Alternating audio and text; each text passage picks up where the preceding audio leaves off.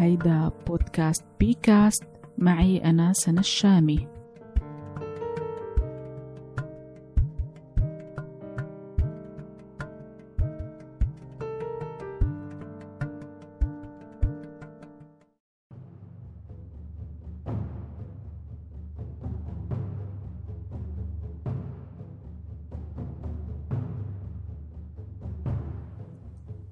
فيروس طارئ. أصاب إحدى المدن بشكل مفاجئ انتشر سريعا وفي كل مكان. تدخلت الجهات الرسمية للسيطرة عليه لكن الوباء تفشى ومعه موجة من الذعر والهلع. وبقراءة معمقة نجد غريزة البقاء كامنة بين السطور. يعيش غالبية البشر في المجتمعات الحالية بما فيها المتحضر منها حالة من الخوف البدائي والقلق الاجتماعي العام حول مصيرهم فيعيش معظمهم في مستويات متدنية من الوعي حيث تفسر السلوكيات الأنانية على أنها شرط للنجاة. سيدفعك الخوف إلى الوسواس القهري. ويقودك لكثير من السلوكيات المتوترة مدفوعا بالوعي الجمعي الذي يسير بك إلى محاكاة أنماط سلوكية معينة واتخاذ قرارات سريعة وخطيرة بناء على مجموعة كبيرة من المعلومات الواردة وبعيدا عن مدى فهمك الواعي لما يجري حقا. فبحركة غير متوقعة في ظل الحضارة والمدنية عزز الخوف غريزة البقاء والميل لتخزين الطعام اولا وقبل أي شيء. فالبشر هشون سريعو التأثر والانقياد والهلع هنا يكبح العقل. وحين تبحث عن مساعدة يتلقفك الإعلام الذي يلعب على وتر خوفك مدفوعا بغايات تسويقية. فالشعور بعدم الأمان هو المحرك الرئيسي للسوق. حالما يستحوذ الخوف الأعمى على المرء فإنه يتغذى على كل الأحداث من حوله. وما إن يتجاوز حده الطبيعي فإنه سيتجسد في كل شيء.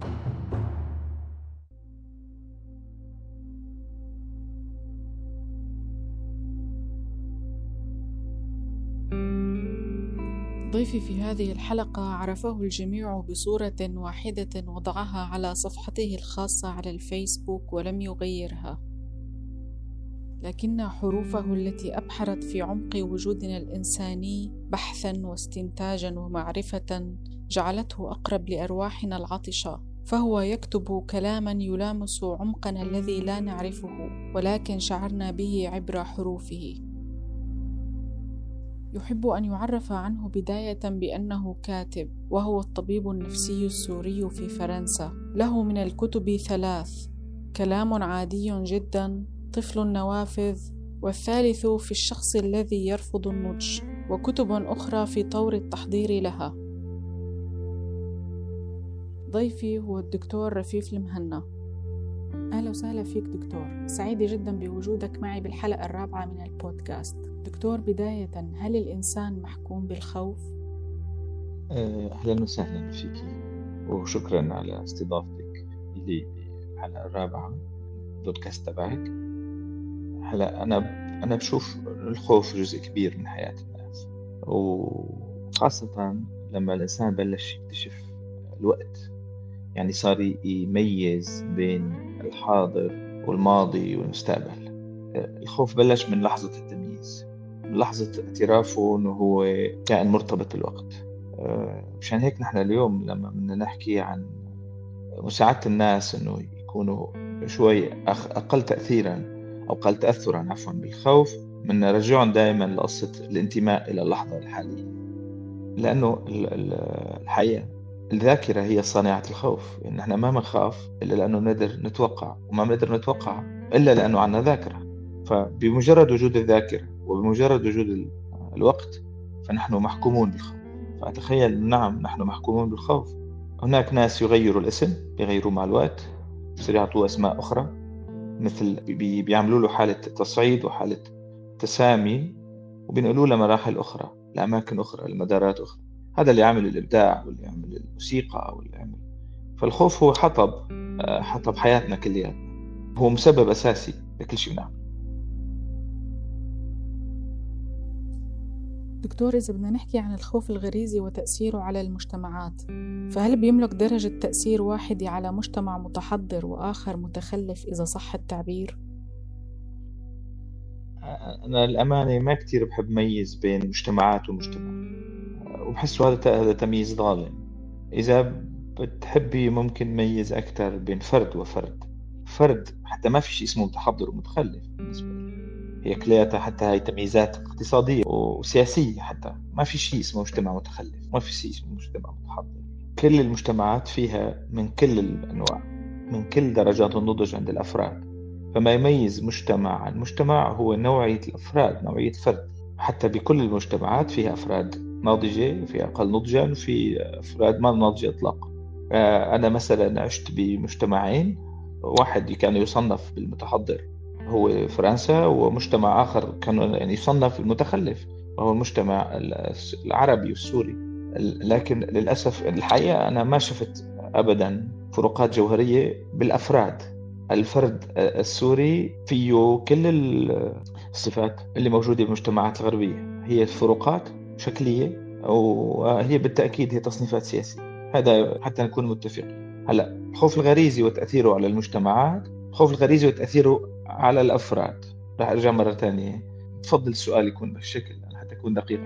أه، نعم كل واحد له له خوف غريزي. وهذا هذا بيخلينا دائما نقول كل ما تعرض الإنسان إلى إلى في لحظات خوف عميق بحياته كل ما تدرب دماغنا على إدارة الخوف الغريزي. الأشخاص اللي ما ما عندهم خوف بحياتهم وعاشوا كثير بحياة سهلة جدا جدا وتعرضوا إلى كمية خوف أقل وما بالتأكيد أقل قدرة على إدارة خوفهم الغريزي. فالخوف الغريزي يميز ما بين شخص ناضج وشخص أقل نضجا. فهذا ممكن نلاحظ الفرق واضح بين الأفراد.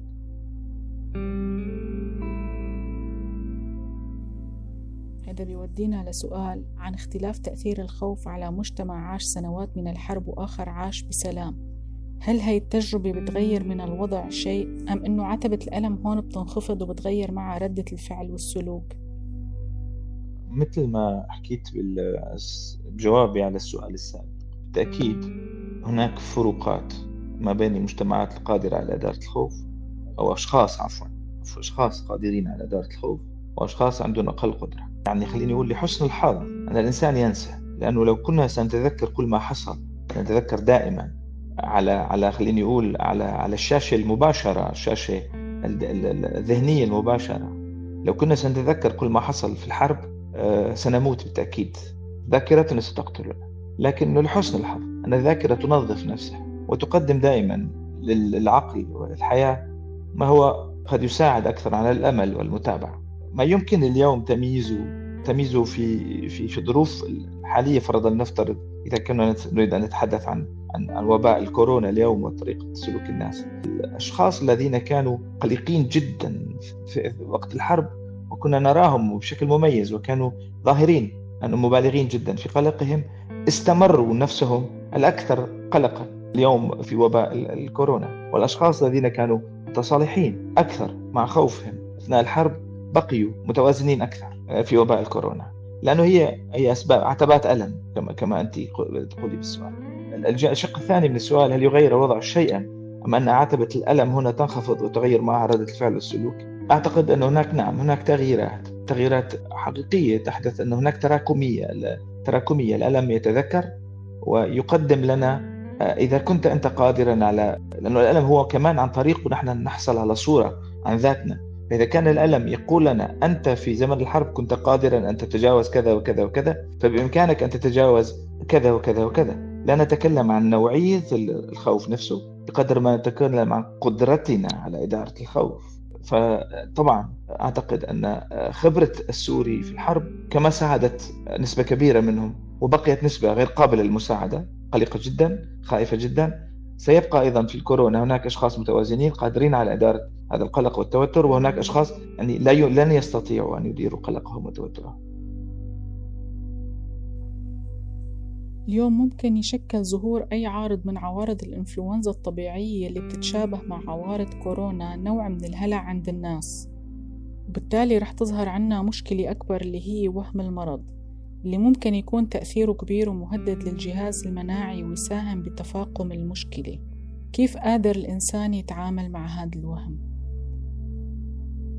أنا أعتقد أن آه، هذا النوع من الخوف والتوتر وكمية الأوهام وكمية القلق المثارة حول موضوع الكورونا اليوم هي فرصة لنتعرف على أنفسنا.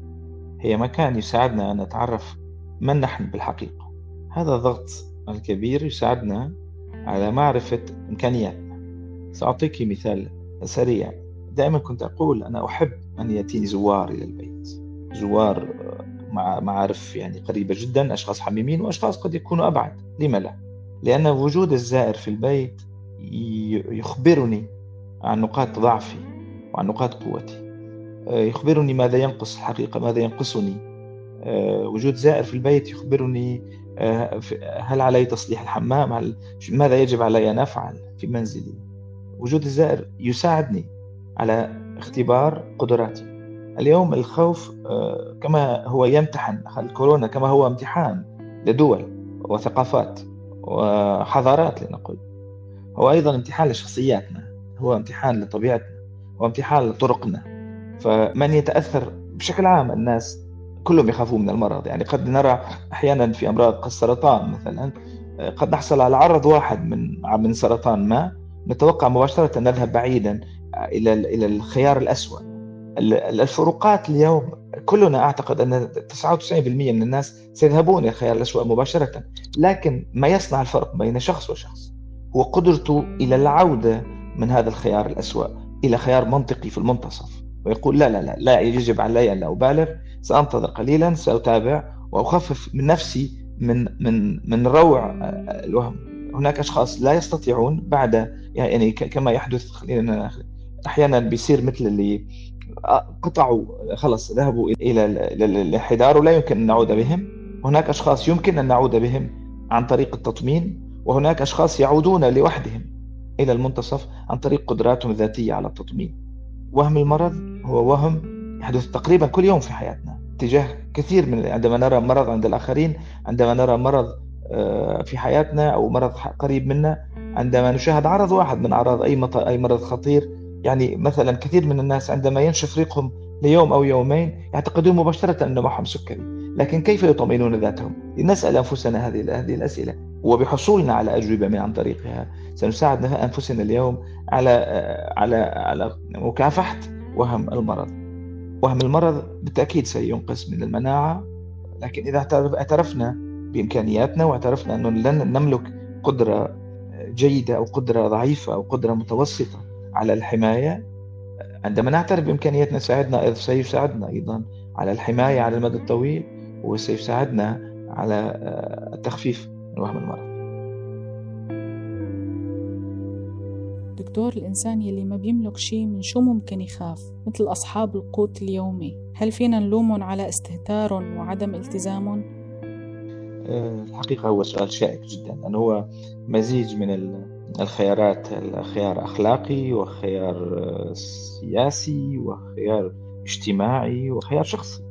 الحقيقة لا يمكن أن آه، لا أعتقد أنني قادر أن أجيب على سؤال كهذا من شق واحد. يعني من وجهة نظر المجتمع على الجميع أن يلتزموا بيوتهم. من وجهة نظر الاقتصاد علينا أن نسمح آه، لبعض الناس أن يعملوا حتى يستطيعوا.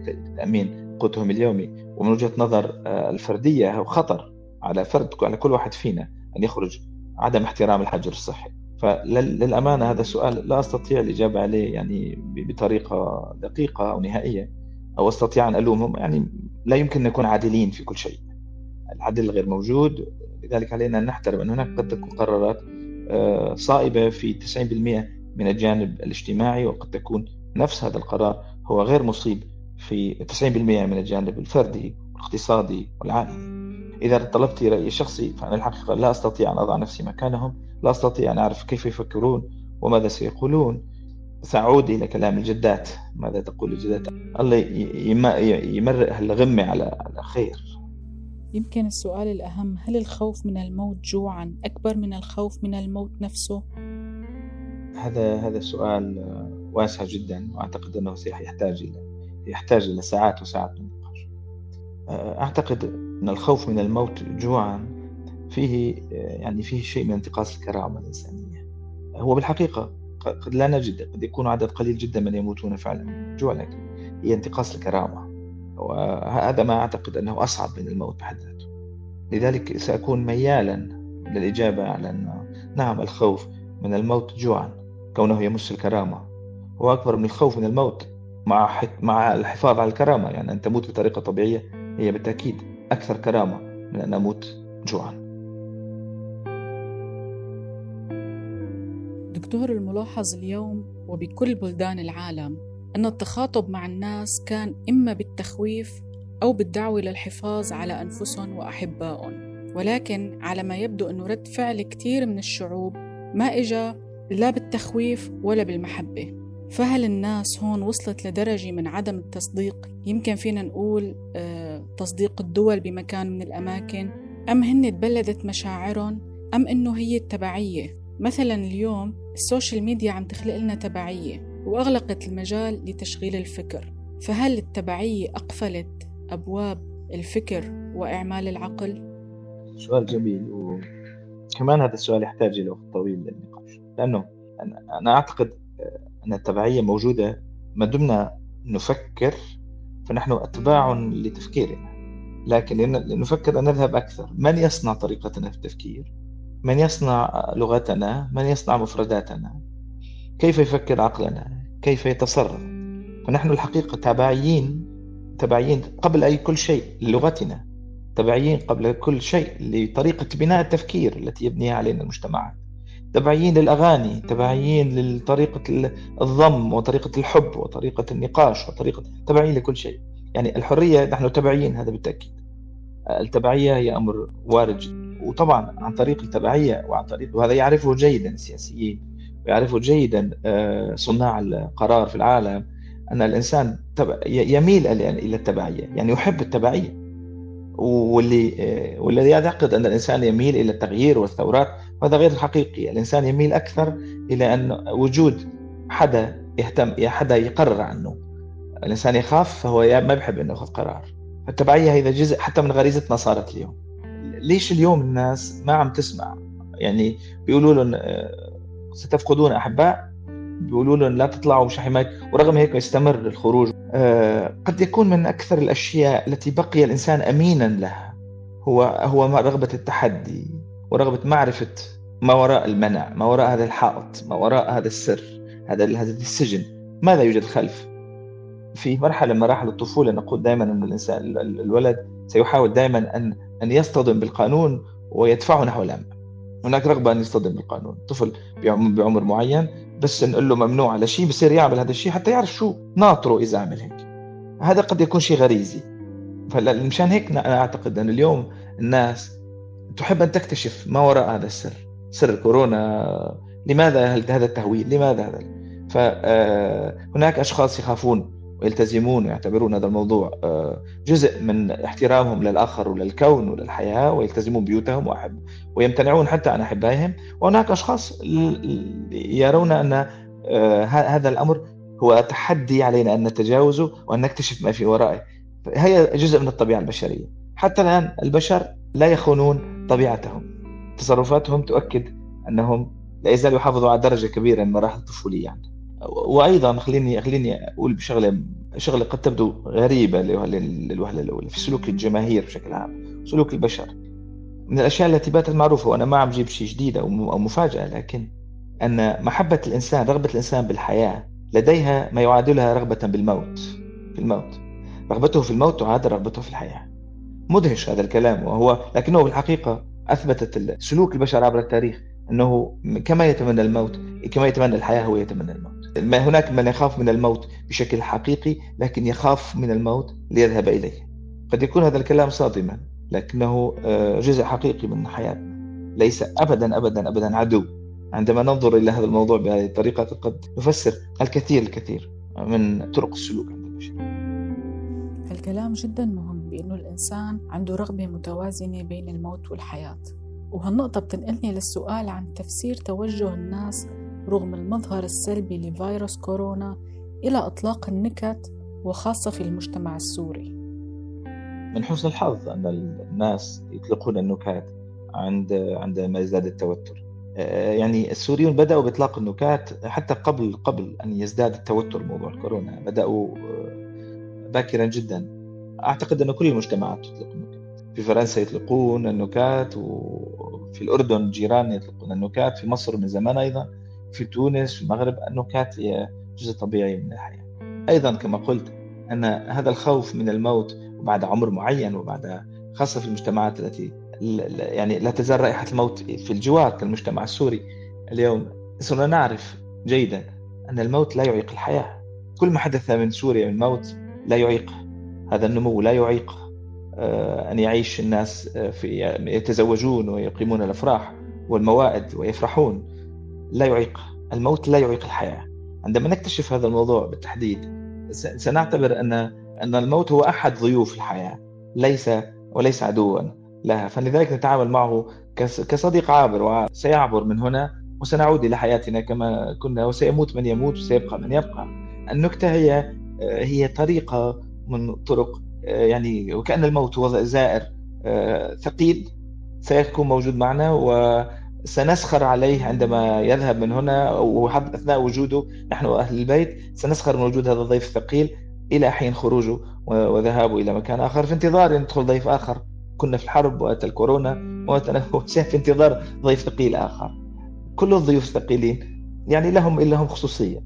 فأعتقد أن النكتة هي طريقة لأن نتحمل هذا الضيف الثقيل لحين عبوره إلى إلى الضفة الأخرى. على ما يبدو أن ال social media هي أثقل الضيوف يا دكتور. يلي ما بيغادرونا أبداً. ويبدو أنه أصبحنا نحن أسرى لوسائل التواصل الاجتماعي وهواتفنا وتطبيقاته. فنحن بنتعرض بشكل يومي لكم كبير من المعلومات والأخبار السلبية المتعلقة بالفيروس. وإذا أخذنا بعين الاعتبار أحدث تجارب علم الأعصاب فبتقول بأنه للكلمة شكل أو مظهر كيميائي. فما هو تأثير تعرضنا لهذه المعلومات عامة ولمفرداتها مثل وباء تفشي فيروس خطير موت وجائحة؟ أنا وهي اعتقاد شخصي يعني لا, لا هذه الفكرة تخصني أنا فقط وأنا مؤمن فيها بها. أنا أعتقد أن اللغة هي مصدر كل أمراضنا النفسية. نحن نمرض لغويا. الاكتئاب سببه مرض. حتى اللغة الكلمة تؤثر على الدماغ ويصدر هرمونات معينة ويصدر عندما نفكر بطريقة معينة نصدر هرمونات معينة التي تؤدي إلى سلوك معين وإلى حالة معينة. بالتأكيد كل كلمة كل كلمة لها حمل نفسي وكيميائي وحتى فردي ومناعي حتى لنذهب أكثر. يعني عندما نقول كلمة أحبك لشخص هي بالتأكيد ستؤثر على مناعته إيجابيا على عكس كثير من الكلمات أنا أحقد عليك أنا أكرهك أنا أتمنى لك الموت. كل هذه الكلمات ستؤذي المناعة على سامعها وعلى من على من قالها. لذلك نحن دائما ندعو إلى المحبة وللمسامحة لأن المسامحة تشفي تشفي الكاره أكثر من المكروه. آه، اللغة اللغة برأيي هي سبب كل مشاكلنا اليوم. لذلك نحن دائما عندما ندعو أو نطلب أو, نش... أو ننصح أحد بأن يرتاح ندعوه أن يذهب إلى مكان ويتوقف فيه عن الكلام توقف فيه عن عن التواصل اللغوي مع الآخرين آه، أن ينفرد بنفسه. وكل ذلك كنا نقوم به أحيانا في دير سيدنايا هنا في سوريا كنا نقوم ما يسمى الرياضيات الروحية رياضات صامتة. كنا نقوم برياضات صامتة نبقى يوم يومين وثلاث بدون أن نقول كلمة واحدة. كنا هي كانت هي فرصة لأن نزيل هذا الغبار اللغوي عن حياتنا و... آه، آه، ونذهب إلى ما هو أعمق وما هو أساسي. أنا أعتقد, أعتقد أن كل تواصل لغوي كل تواصل لغوي هو تواصل خطر إذا لم يكن مدروس. آه، اليوم وسائل وسائل التواصل تدرس جيدا تعرف جيدا هذا الكلام وتستطيع أن تصل أن تصل إلى بقع الضعف والتوتر عند الناس. ليؤثروا فيها أكثر ويدخلوا فيها ويست يعني حتى استعمار عن طريق اللغة استعمار عن طريق الكلمة استعمار الشخص. نحن نستعبد الشخص عن طريق كلمة معينة. يستطيع اليوم وسيلة وسائل الإعلام آه، أن أن أن تستنفر شعبا بكامل من نشرة أخبار واحدة. لكن ما حصل قبل ذلك لنذهب أبعد قليلا كيف استطاعت الكلمة التلفزيونية أن تؤثر؟ هكذا. بالتأكيد عندما يكون هناك غياب للقدرة الشخصية على إدارة حياتنا سننتظر دائما القرار من الخارج. هذا أرى جيدا في المجتمع الفرنسي مثلا. آه، الفرنسيون ينتظرون كل شيء من الخارج. لا يستطيعون أن يفعلون أي شيء ذاتي. الفرد الفرنسي ينتظر آه، أن يتنفس حتى. بقي عليه أن ينتظر قرار التنفس من الحكومة. الحكومة تطفل المجتمعات تطفل الأفراد وتجعل من كل شخص من كل شخص. هو طفل هو غير قادر غير ناضج. علينا بالأول في البداية تطفيل المجتمعات عن طريق أعطائهم الانطباع أنك لست قادرا أن تفعل شيء ومن بعد ذلك عندما أطفله أقدم له المعلومة التي أشاء وأمسكه من يدي من آه، من من المكان الذي أريده وأرفعه هكذا من أنفه واخذه إلى المكان وأزرعه في أي مكان أريد. آه، اليوم المعلومة ما يسمى معلومة ما يسمى حتى لا أسمي ذلك معلومة أسميها الخبر يعني كل ما يتعلق بالخبر هو هو الحقيقة آه، كارثة. لذلك أنا كنت دائما أنصح الناس أنه تسكروا التلفزيون. إذا إذا اردتوا أن تحافظوا على أنفسكم وعلى أوطانكم أغلقوا التلفاز. اسمعوا فقط موسيقى. فقط موسيقى. أغلقوا الأخبار. آه، لكن للأسف آه، هذا هذا كلام صعب جدا. وأعتقد أننا إذا لم نعود إلى إذا لم إذا لم نعمل على جعل الفرد عنده إدارة ذاتية لحياته أو عنده إحساس بالقدرة على الإدارة الذاتية لحياته ستظل إذا ستظل وسائل التواصل والإعلام الخارجي هي التي تقود كل شيء. دكتور هاي النقطة بتودينا للحديث بعض الشيء في علم النفس الجماهيري اللي بيعتبر توجه برسالة للفرد أقل تأثيرا مما لو وجهت لمجموعة كبيرة من الناس. لأن بحالة المجموعة بنخضع لما يسمى قانون الوحدة العقلية الجماهيرية. هون بيصبح التعامل معنا والتحكم فينا أسهل. وهيدا يلي عم تعمله وتعززه اليوم وسائل التواصل الاجتماعي. فرغم مظهرها الفردي إلا أنه الرسائل عم توصلنا كمجموع وعم نتأثر فيها كمجموع. وأكثر ما يلفت الانتباه أن الإنسان في حالة المجموع تتقلص محاكمته العقلية وسويته الفكرية المميزة لبعض أفراده. فكيف يؤثر هذا الموضوع على بنية المجتمع ككل وإلى أين يأخذه؟ كما قلت في السؤال السابق كل واحد فينا هو مفرد بصيغة جمع وهو اسم لكتاب لأدونيس مفرد بصيغة جمع. بشكل عام بشكل عام. الإنسان عندما آه، يكون قلقا وخائفا آه، يبحث أكثر عن النقاط عن نقاط الاستناد المشترك. يعني إثارة الخوف يجعل الإنسان يبحث أكثر عن المشترك مع الآخرين ويقلل ثقته آه، بنقاط الاستناد الذاتية. لنفترض أن لكل شخص نقاط استناد ذاتية كونها مع الوقت ونقاط استناد اجتماعية كونها مع الوقت أيضا. في حالة الضغط وفي حالة التوتر سيعتمد مباشرة على وسائل الاستناد الجماعية وسيقل ثقته بوسائل الاستناد الفردية. مرة أخرى وعند الحديث عن المجتمعات سأقول لك أن لا يوجد مجتمع بالمعنى بالمعنى الدقيق هي هي كلام رمزي. يوجد أفراد كلما ساعدنا الفرد على التركيز على نقاط استناده الذاتية. في حياته اليومية. اعتبارا يعني والاستقلالية والقدرة على القرار الذاتي آه، اعتبارا من طفولته وحتى كل أوقات حياته نصنع بالنتيجة مجتمع قويا وقابلا على الصمود.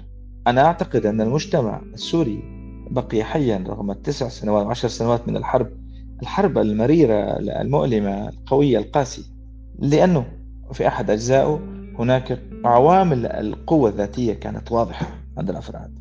المشترك قد يكون وصل إلى درجة من الهشاشة لكن من الأساس لم يكن يعتمد الفرد السوري على المشترك كان يعتمد على نفسه أكثر.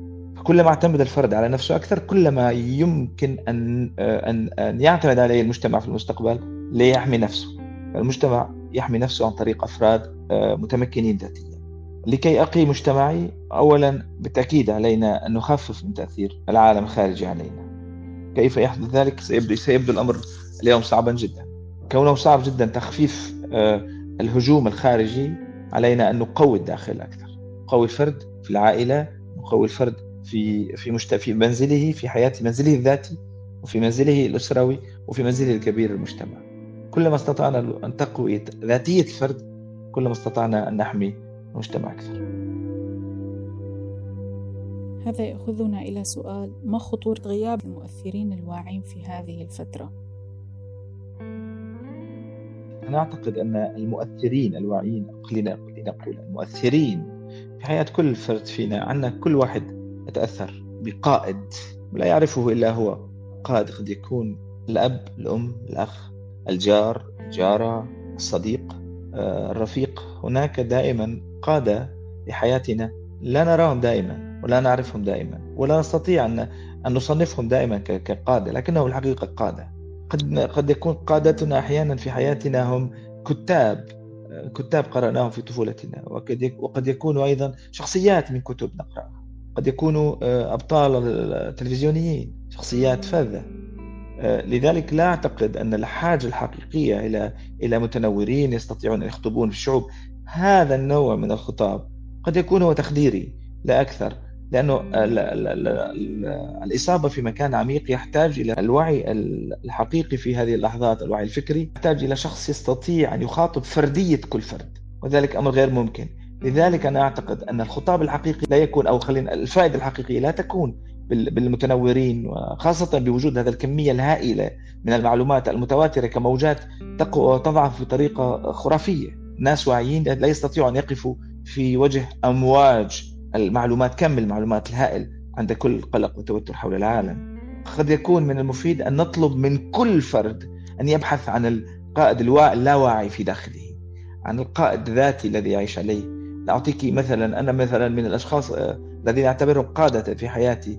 آه، كانوا جبران خليل جبران آه، كان كانت أمي. كانت جارتنا البسيطة. يعني هناك ناس قادوا حياتي في فترات ولا يزالوا هم من قادة حياتي طرقهم في التعبير طرقهم في الكلام طرق أتمثلهم وبدون وعي أتمثلهم وهم موجودين في حياتي. أنا أعتقد أن اليوم محاولة اكتشاف قادتنا المؤثرين في حياتنا. منذ زمن سيساعدنا بالتأكيد على التعرف أكثر إلى حياتنا وسيحمينا سيحمينا بالتأكيد. دكتور رح أنتقل لأسئلة متفرقة. أولا بوقت الدعوات للإعتناء الدائم بالنظافة الشخصية لاحظنا أنه الأرض عم تقوم بتنظيف نفسها. في مفهوم جميل هالأيام عم يطرح وهو التنظيف النفسي. كيف ممكن ننظف أنفسنا نفسيا بهاي المرحلة؟ وشو هي الأدوات؟ كما أجبت في سؤال سابق هي فرصة نتعرف على أنفسنا قبل أن ننظف. خلينا نعمل جرد يعني جرد لكل شيء في حياتنا. ماذا نريد؟ ترتيب الأولويات. هل نحن فعلا نبحث عن نجاح علمي؟ هل نبحث عن نجاح مادي؟ هل نبحث عن نجاح عائلي؟ ترتيب هذه الأولويات بالبداية. أولا جرد جرد رحيم جرد حنون جرد لطيف آه، بدون أحكام على حياتنا. ثم نقوم بإعادة ترتيب الأولويات وبالأخير بعد إعادة ترتيب الأولويات نرمي ما يمكن رميه ونبقي على ما يمكن البقاء عليه. لأن نتعرف على أنفسنا لنكتشف ما هو أساسي حقيقة في حياتنا. أنا مثلا من الأشخاص الذي لم ينقذني في حياتي إلى الغناء. كنت دائما في أقصى لحظات حياتي التي عشتها كان الغناء هو هو المصدر النور ومصدر في حياتي. لما لا نكتشف من جديد وسائل حماية جديدة لنستند عليها؟ أشياء بسيطة لم نكن نتوقع عنها بهذه الأهمية. الموسيقى الغناء الكلام الاهتمام الرسم المواهب الشغف ودور الشغف الكبير في حياتنا. قد يكون نحن اليوم كلياتنا بحاجة أن ننظف بيتنا لنكتشف شغفنا من جديد.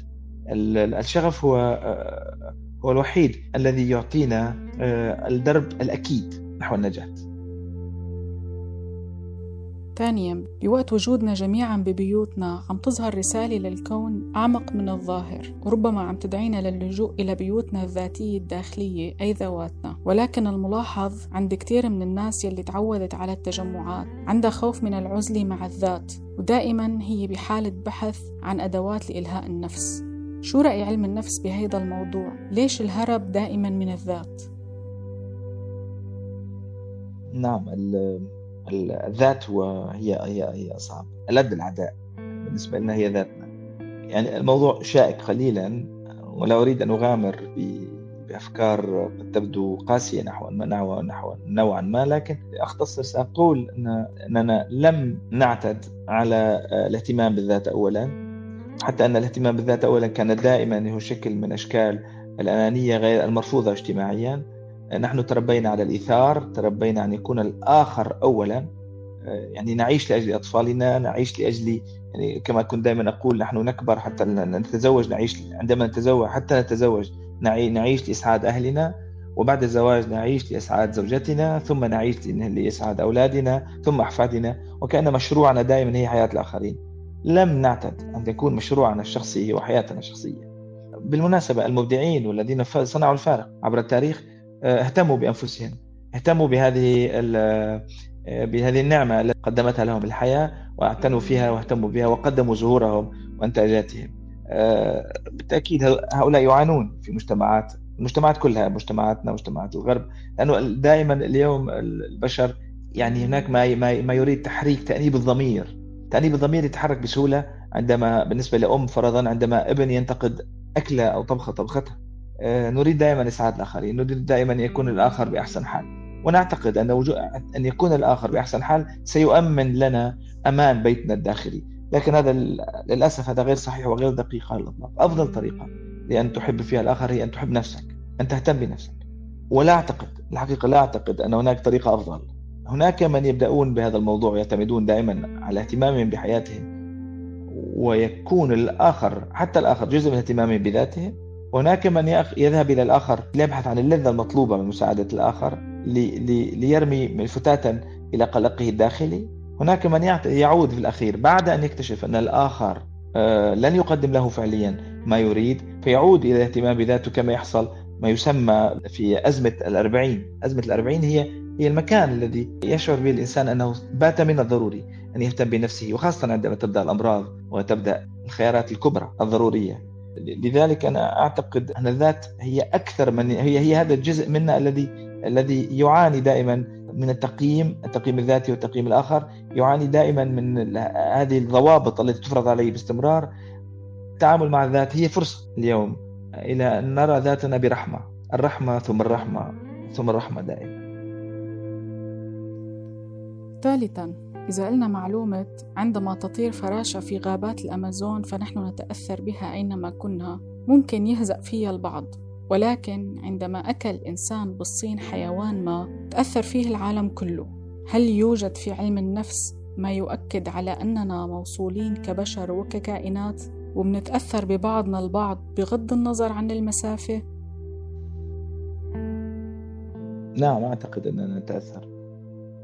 وأعتقد أن أننا كلما زدنا مساحة حركتنا كلما زاد الأثر الآخر في حياته لذلك الموضوع هو خطر بسبب أن لسنا جميعا مستعدين دائما لأن نكتشف عوالم أخرى.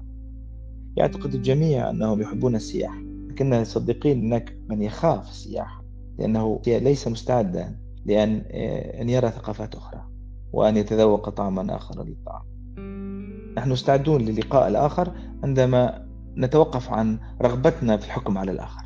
يعني إذا أردت أن أزور الصين فرضا لأقول أن أكلهم طيب أو أكلهم مش طيب أو ثقافتهم جيدة أو ثقافتهم غير جيدة ستكون زيارة لا تأثير لها.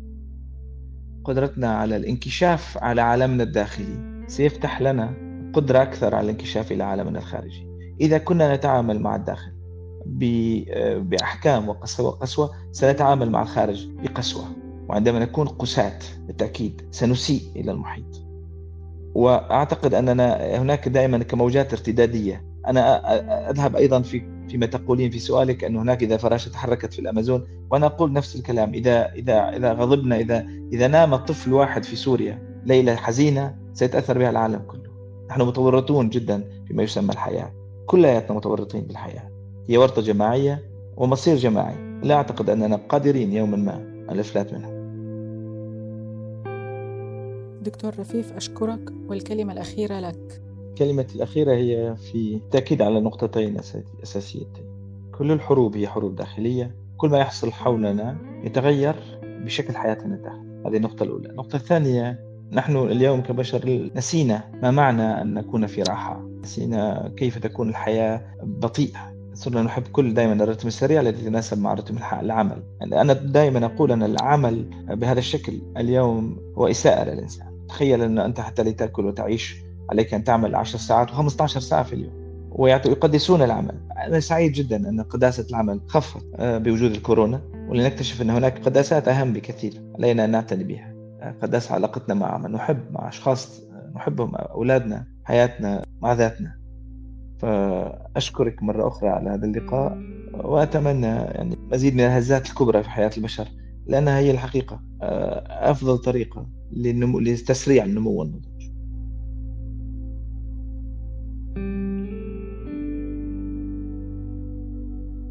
نص المقدمة من مقالة لنرمين علي في موقع اندبندنت عربية.